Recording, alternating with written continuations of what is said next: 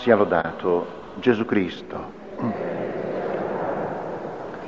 L'Evangelista Luca racconta che la sera di Pasqua due uomini andavano da Gerusalemme ad Emmaus ed erano scoraggiati, anzi sconvolti per tutto quello che era accaduto nei giorni precedenti. Ne parlavano tra di loro, ma non trovavano modo per farsi coraggio. Gesù, il rabbì di Galilea, Gesù di Nazareth, era stato condannato, era stato crocifisso. Per loro ormai era finito, finito tutto, il sogno era svanito. Sapevano che le donne erano andate al sepolcro, l'avevano trovato vuoto, avevano detto che alcuni angeli avevano dichiarato che egli era vivo, ma chi poteva credere all'annuncio delle donne? Camminavano ed erano tristi.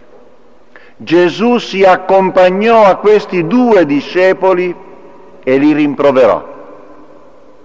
Sciocchi e tardi di cuore, disse nel credere alle parole dei profeti e cominciando da Mosè e dai profeti spiegò loro tutto quello che lo riguardava nelle scritture.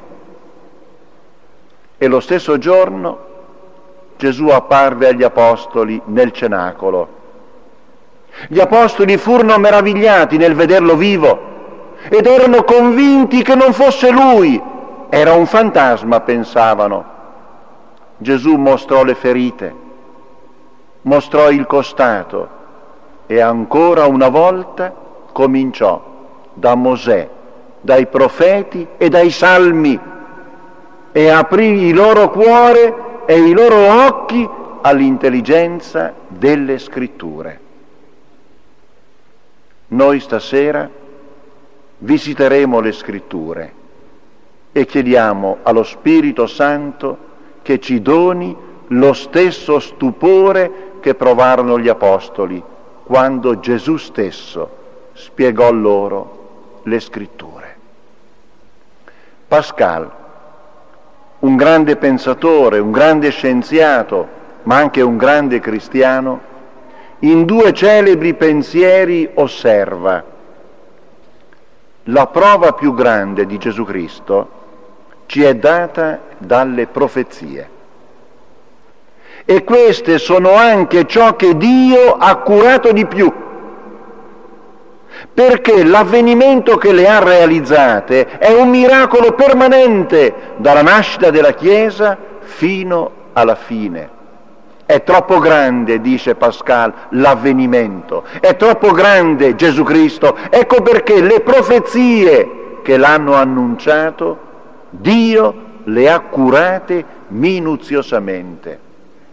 E in un altro pensiero, sempre Pascal osserva, se anche un solo uomo ci avesse profetizzato qualcosa di Gesù Cristo sarebbe un grande prodigio. Ma qui si tratta di uomini vissuti in epoche diverse e in luoghi diversi, senza essersi mai conosciuti, che hanno tutti annunciato lo stesso personaggio. È un fatto assolutamente sorprendente. La prima profezia l'abbiamo appena ascoltata, è all'inizio della Bibbia. È Dio che parla al tentatore e gli dice, porrò inimicizia tra te e la donna tra la tua discendenza e la sua discendenza. Questa, la discendenza della donna, ti schiaccerà il capo e tu insidierai il suo calcagno. Tre verbi al futuro. Porrò inimicizia, ti schiaccerà la testa, insidierai il calcagno in questi tre verbi è racchiusa tutta la storia dell'umanità nei suoi drammi e nelle sue speranze e al centro c'è un protagonista, la discendenza della donna. Noi abbiamo riconosciuto in Gesù Cristo la discendenza della donna. colui che ha schiacciato il capo al serpente. Ma come è entrato Cristo nella storia? Questa profezia annuncia qualcosa di inaudito. Dio dice che entrerà nella storia, Dio dice che manderà una discendenza dentro la storia, ma questa è una storia infetta, questa è una storia ammalata, questa è una storia turbata. Non ne riceverà Dio le ferite di questa decisione? Seguiamo il racconto della scrittura perché illumina prodigiosamente la strada di Dio. Dio prepara una culla a questa discendenza della donna, una culla umana, e ci dice la Bibbia che chiama Abramo. Abramo era un uomo del suo tempo, aveva le sue idee, la sua cultura, anche la sua religione, certamente. Dio chiama Abramo e lo strappa dalla sua città, lo strappa dalle sue abitudini, lo strappa dalla sua vita e gli fa una promessa. Abramo, guarda il cielo. Le notti orientali sono splendide. Dio parlò ad Abramo in una notte, una notte in cui il cielo doveva brillare con tutte le sue stelle. Guarda le stelle, Abramo Prova a contarle se ci riesci. Ebbene, tale sarà la tua discendenza. Abramo era un vecchio, sua moglie era una vecchia. Dio sceglie questi due vecchi e consegna loro una promessa inaudita. Ebbene, oggi la discendenza di Abramo è un popolo sterminato. Hebron, che custodisce la tomba di Abramo, è un luogo sacro a tutte e tre le religioni monoteiste. Questa pagina, che poteva sembrare un sogno, un'utopia, un vaneggiamento di un povero popolo, si è compiuta mirabilmente la discendenza di Abramo è sterminata. Sempre nel libro della Genesi noi troviamo un'altra singolare profezia. Al capitolo 49 è raccontato che Giacobbe, discendente di Abramo, prima di morire dà una benedizione ai suoi figli. La benedizione del genitore morente era a quei tempi un momento straordinario, emozionante, carico di significato. Ogni padre lasciava un messaggio ai suoi figli, un messaggio che era come un testamento, un testamento sacro.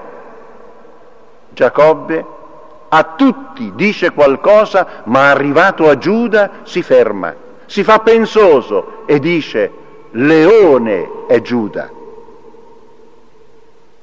e profetizza. Non sarà tolto lo scettro da Giuda, né il bastone del comando tra i suoi piedi, finché non venga colui al quale appartiene e a cui è dovuta l'obbedienza dei popoli. Noi sappiamo che con la venuta di Gesù viene tolto lo scettro da Giuda. Erode è l'ultimo re dei giudei.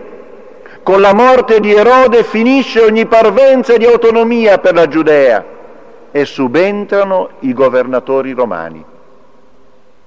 Quando durante la passione di Gesù i giudei diranno noi non abbiamo altro re all'infuori di Cesare, in queste parole, senza volerlo, testimoniano il compimento della profezia. È tolto lo scettro da Giuda con la venuta di Cristo, con la venuta del promesso. E ancora, sempre nella storia del popolo di Dio, un'altra meravigliosa profezia. Davide. Davide fu re dal 1010 al 970. A un certo punto Davide, durante il suo regno, all'inizio del suo regno, sente dentro di sé che qualcosa non va. Lui vive in una casa, ma l'arca non ha una custodia degna. L'arca era uno scrigno, uno scrigno dove erano custoditi i ricordi del pellegrinaggio nel deserto, comprese le tavole dell'alleanza. Davide vuol fare un tempio. Si confida con Nathan, il profeta. Nathan prega e poi riferisce a Davide. No, Davide, tu non farai un tempio al Signore, tu non farai una casa al Signore, ma il Signore farà per te una casa, farà per te una discendenza per sempre. E Davide esclama, chi sono io, Signore Dio? E che cos'è mai la mia casa? Perché tu mi hai fatto arrivare fino a questo punto? E questo è parso ancora poca cosa ai tuoi occhi, o oh mio Signore. Tu hai parlato anche della casa del tuo servo per un lontano avvenire. Tu sei davvero grande, Signore Dio. E Paolo, l'Apostolo Paolo, all'inizio della lettera ai Romani, quando parla di Cristo, dice discendente di Davide, secondo la carne. Dalla discendenza di Davide è nato il Messia, puntualmente, secondo quanto era stato annunciato dai profeti. E ancora un particolare sorprendente e bellissimo. Un profeta, un profeta del VI secolo, Zaccaria, annuncia che il futuro Messia avrà una caratteristica che per quei tempi e per la mentalità di quei tempi era assolutamente impensabile. Il Messia sarà umile. Tutti aspettavano un Messia guerriero, tutti aspettavano un Messia forte, tutti aspettavano un Messia che avesse capeggiato gli eserciti. Non era pensabile annunciare un Messia umile ma Zaccaria annuncia, esulta grandemente, figlia di Sion, giubila, figlia di Gerusalemme, ecco a te viene il tuo re, egli è giusto e vittorioso, umile, cavalca un asino, un puledro figlio di asina. Era impensabile questo annuncio. Per la mentalità di quei tempi era assolutamente inaudito è una caratteristica che soltanto lo Spirito poteva annunciare e il Messia sarà umile. E la caratteristica di Dio svelata da Gesù sarà proprio l'umiltà, l'umiltà che faceva commuovere Francesco d'Assisi. E fu lui a rivolgersi a Dio pregandolo così tu sei umiltà. È una preghiera in perfetta sintonia con le profezie, in perfetta sintonia con il compimento. Il Messia è umile. E il profeta, e il profeta Michea aggiunge un'altra pennellata che quasi ci mette davanti il Vangelo compiuto. Michea dice, e tu Betlemme, così piccola per essere fra capoluoghi di Giudea. Chi è stato a Betlemme ancora oggi sa che è un piccolo villaggio. Immaginate cosa doveva essere ai tempi di Gesù. E tu Betlemme, così piccola per essere fra capoluoghi di Giudea, da te mi uscirà colui che deve essere il dominatore in Israele e le sue origini sono dall'antichità dai giorni più remoti. Sono squarci di luce davanti ai quali non si può restare indifferenti. Gilberto Chesterton, un anglicano convertito alla fede cattolica nel 1922, un giorno osservò, il mondo non perirà per mancanza di meraviglie, ci sono fin troppe. Il mondo perirà per mancanza di meraviglia, perirà se gli uomini non saranno più capaci di stupirsi davanti alle opere di Dio. Ma un altro profeta, un altro profeta ci consegna alcune pagine che sono squarci sul futuro squarci di luce sul Messia. Isaia.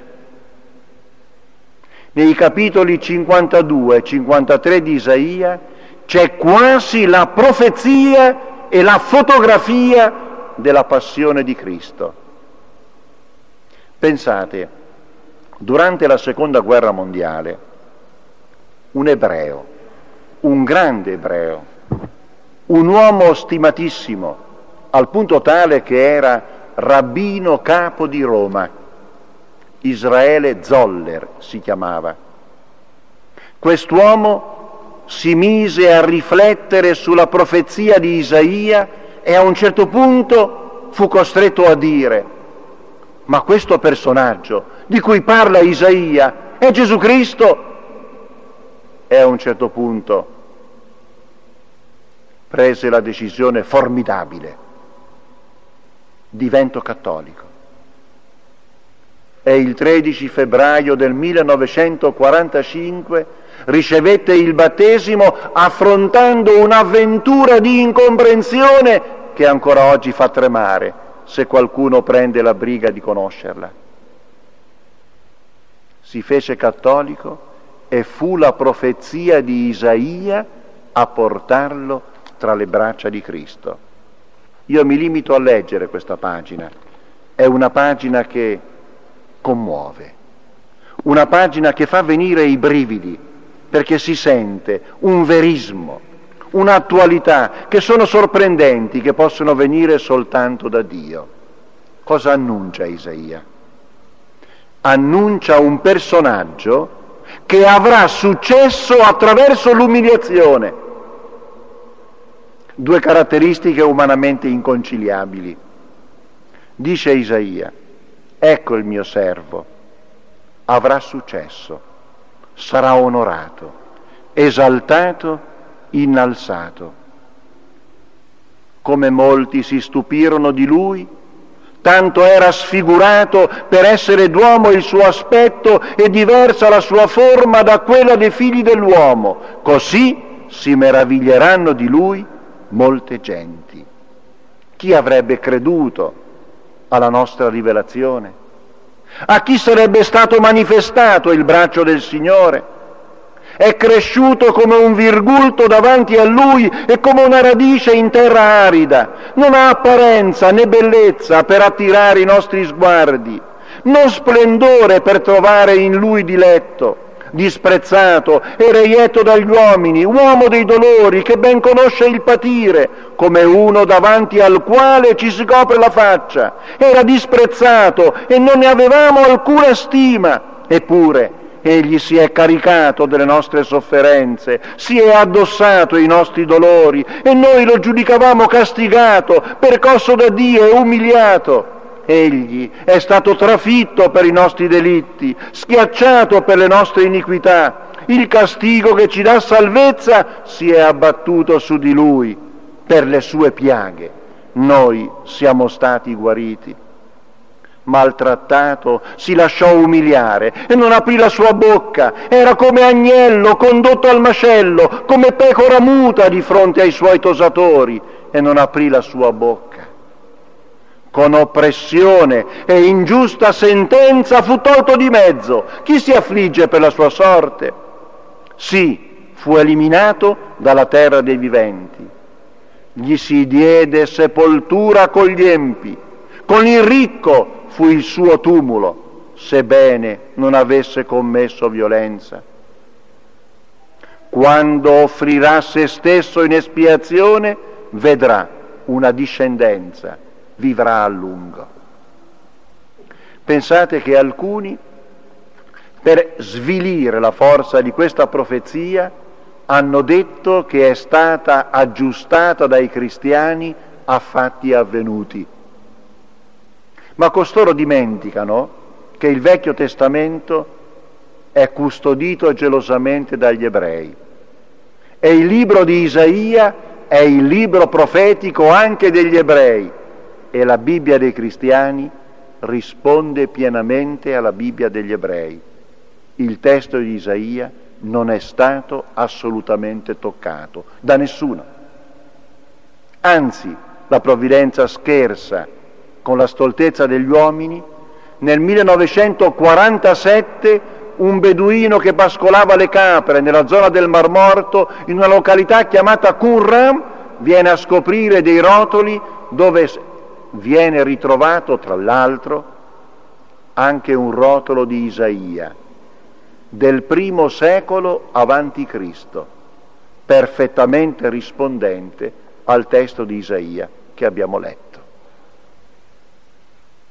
Il testo di Isaia ha fatto cadere in ginocchio il rabbino capo di Roma, Israele Zoller. Ma nella Bibbia troviamo anche un altro particolare bellissimo, tra i tanti che potremmo citare, ed è il Salmo 22. Durante la Passione noi più volte sentiamo questo Salmo. È il Salmo che inizia con le parole Dio mio, Dio mio, perché mi hai abbandonato. Voi ricorderete che Gesù sulla croce pronunciò le prime parole di questo Salmo. Ai tempi di Gesù i salmi non si citavano secondo il numero, ma secondo le parole iniziali, come noi oggi citiamo le encicliche del Papa. Dire Dio mio, Dio mio perché mi hai abbandonato significava indicare un salmo. Ebbene, il Salmo 22 che Gesù cita dall'alto della croce dice così mi circondano tori numerosi, mi assediano tori di Basan, spalancano contro di me la loro bocca, come leone che sbrana e ruggisce, come acqua sono versato, sono slogate tutte le mie ossa, il mio cuore come cera si fonde in mezzo alle mie viscere. È arido come un coccio il mio palato, la mia lingua si è incollata alla gola, su polvere di morte mi hai deposto. Un branco di cani mi circonda, mi assedia una banda di malvagi, sembra di vedere il racconto della passione. Hanno forato le mie mani e i miei piedi, posso contare tutte le mie ossa, essi mi guardano, mi osservano, si dividono le mie vesti. Sul mio vestito, gettano la sorte. Ma tu, Signore, non stare lontano, mia forza, accorri in mio aiuto, salvami dalla bocca del leone, dalle corna dei bufali, annunzierò il tuo nome ai miei fratelli, ti loderò in mezzo all'assemblea. È la preghiera di un giusto perseguitato, di un giusto che diventa annuncio del giusto, del giusto assoluto che è Gesù Cristo. Allora, fratelli e sorelle, davanti alle profezie noi non possiamo restare indifferenti. Noi non possiamo dire che non c'è luce per vedere. Noi non possiamo dire che Dio non ci ha lasciato segni e incoraggiamenti per credere, anche se l'atto di fede resta intatto nella sua libertà, resta intatto come atto di fede, ma l'atto di fede è anche ragionevole. Non è un salto assoluto nel buio, è un salto che ha tutto un movimento di ragione al suo interno, pur restando un atto di fede. Sempre Pascal arrivò a dire, Dio ha dato luce sufficiente per chi vuol vedere, ma ha lasciato ombra sufficiente per chi non vuol vedere. Ci ha lasciato intatto lo spazio della libertà. Siamo nell'anno 1997. 97 da chi? Da Gesù Cristo. Resta sempre lui al centro della storia. Franz Werfel, un ebreo, un ebreo che ha tanto ammirato il cattolicesimo fino a scrivere una vita su Bernardetta Subiru. Franz Werfel ha scritto, conosco un solo problema ed è questo, chi è Gesù Cristo? Noi sappiamo chi è. E il nostro cuore, incontrando Gesù Cristo, è approdato ad un oceano di pace e di bellezza. Rinnoviamo stasera la nostra fede in Gesù.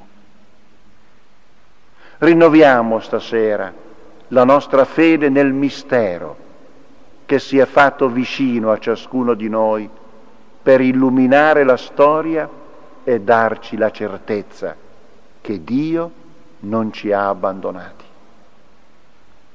Nel secolo scorso Fyodor Dostoevsky scriveva alla nipote Sonia, tutti gli scrittori che hanno pensato di raffigurare un uomo positivamente bello si sono sempre dati per vinti, perché si tratta di un compito sconfinato il bello è infatti l'ideale, ma l'ideale non esiste. Al mondo c'è una persona sola, positivamente bella, Gesù Cristo. L'apparizione di questa persona sconfinatamente, infinitamente bella, è già un miracolo infinito. La bellezza di Dio risplende sul volto di Cristo perché diventi luce nel nostro cammino e consolazione oggi, stasera per noi, nel breve percorso che ci separa dalla terra al cielo. Sia lodato Gesù Cristo.